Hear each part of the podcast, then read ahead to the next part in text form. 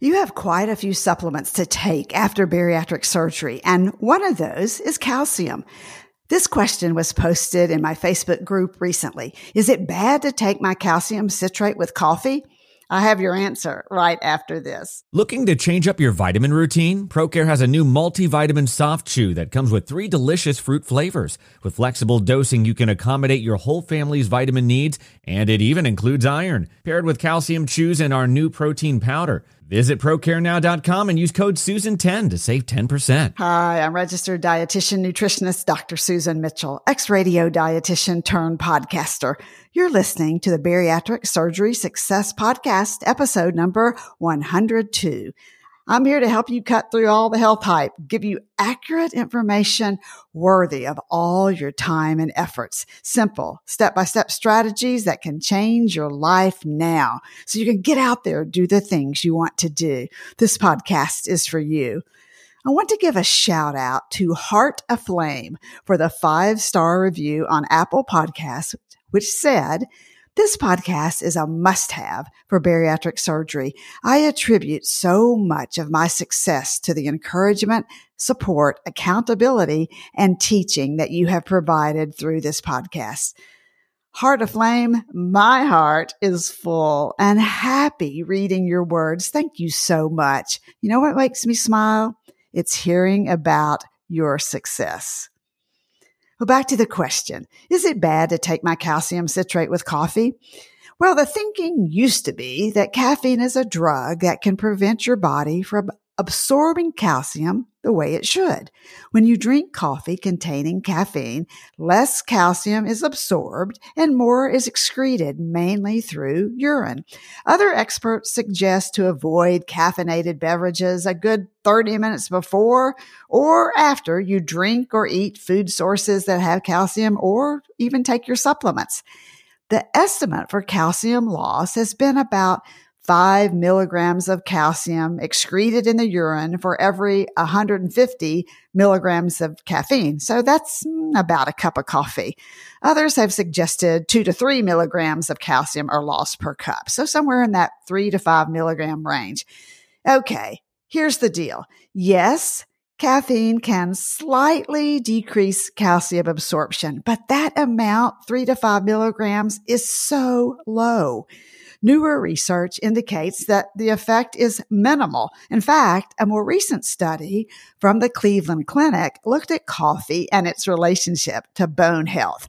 The study found that people who habitually drank coffee had higher bone density than non-coffee drinkers and that three metabolites in coffee were actually associated with an increase in bone density and a decrease in the risk for fracture. Let's put this in real world terms for your everyday cup of joe. So don't miss this. Come in close. Listen. Generally, you can offset this slight loss in calcium just by adding one to two tablespoons of milk to your cup of coffee. But let's say you prefer to drink your coffee black.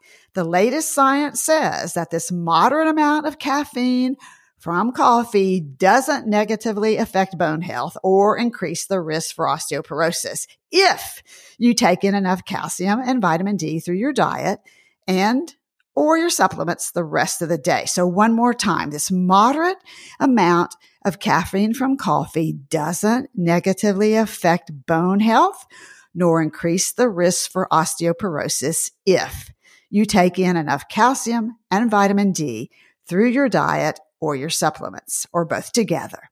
So speaking of calcium, as a reminder, calcium citrate is better absorbed than other types such as calcium carbonate.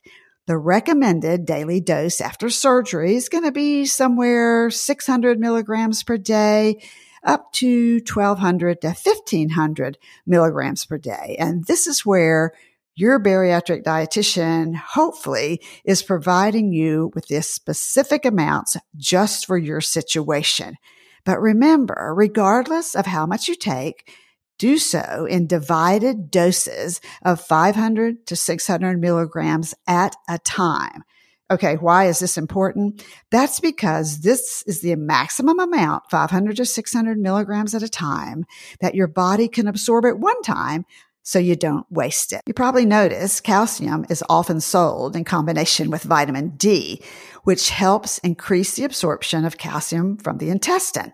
You can take vitamin D with your calcium or you can get vitamin D in your multi. How much vitamin D do you need?